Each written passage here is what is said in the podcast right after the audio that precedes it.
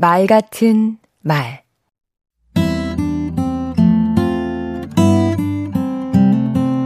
안녕하세요. 강원국입니다.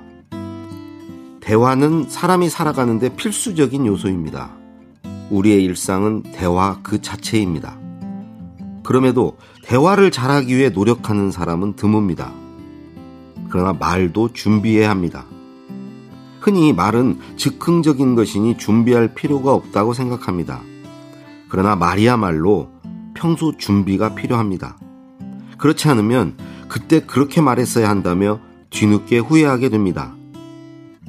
우선 말에 재료가 많아야 합니다. 하루에 5분만 시간을 내서 어떤 사안에 관한 내 생각을 정리해 보면 어떨까요? 예를 들어 한일 관계에 관한 내 생각, 내 견해, 입장은 뭐지? 생각해 보는 것입니다. 하루 하나씩만 해도 1년이면 360개 물음에 답할 수 있게 됩니다. 대화할 때는 그 목적을 생각해 봐야 합니다. 모든 대화는 목적이 있습니다. 그 목적에 충실했을 때 내실 있는 대화를 할 수 있습니다. 재미를 위한 대화는 농담과 유머에 충실해야 합니다. 설명해야 할 때가 있고 설득해야 할 때도 있습니다. 칭찬과 꾸중, 거절, 사과, 지시, 보고, 부탁 등 다양한 목적에 따라 내용과 방법을 달리해서 말해야 합니다. 대화할 때는 마음을 열어야 합니다. 그래야 나도 편하고 상대도 편합니다. 자신을 꾸미려고 하지 말고 있는 그대로 보여주자고 마음먹어 보세요. 그리고 먼저 속내를 털어놓아 보세요.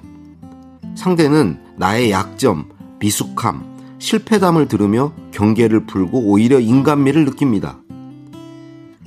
메이저리거 추신수 선수가 그랬지요.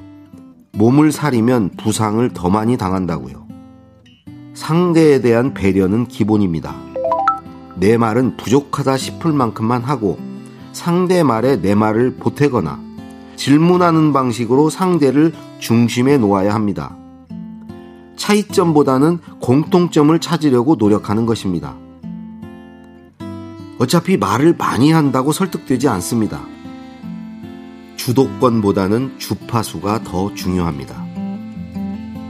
강원국의 말 같은 말이었습니다. 양보다는 질이죠.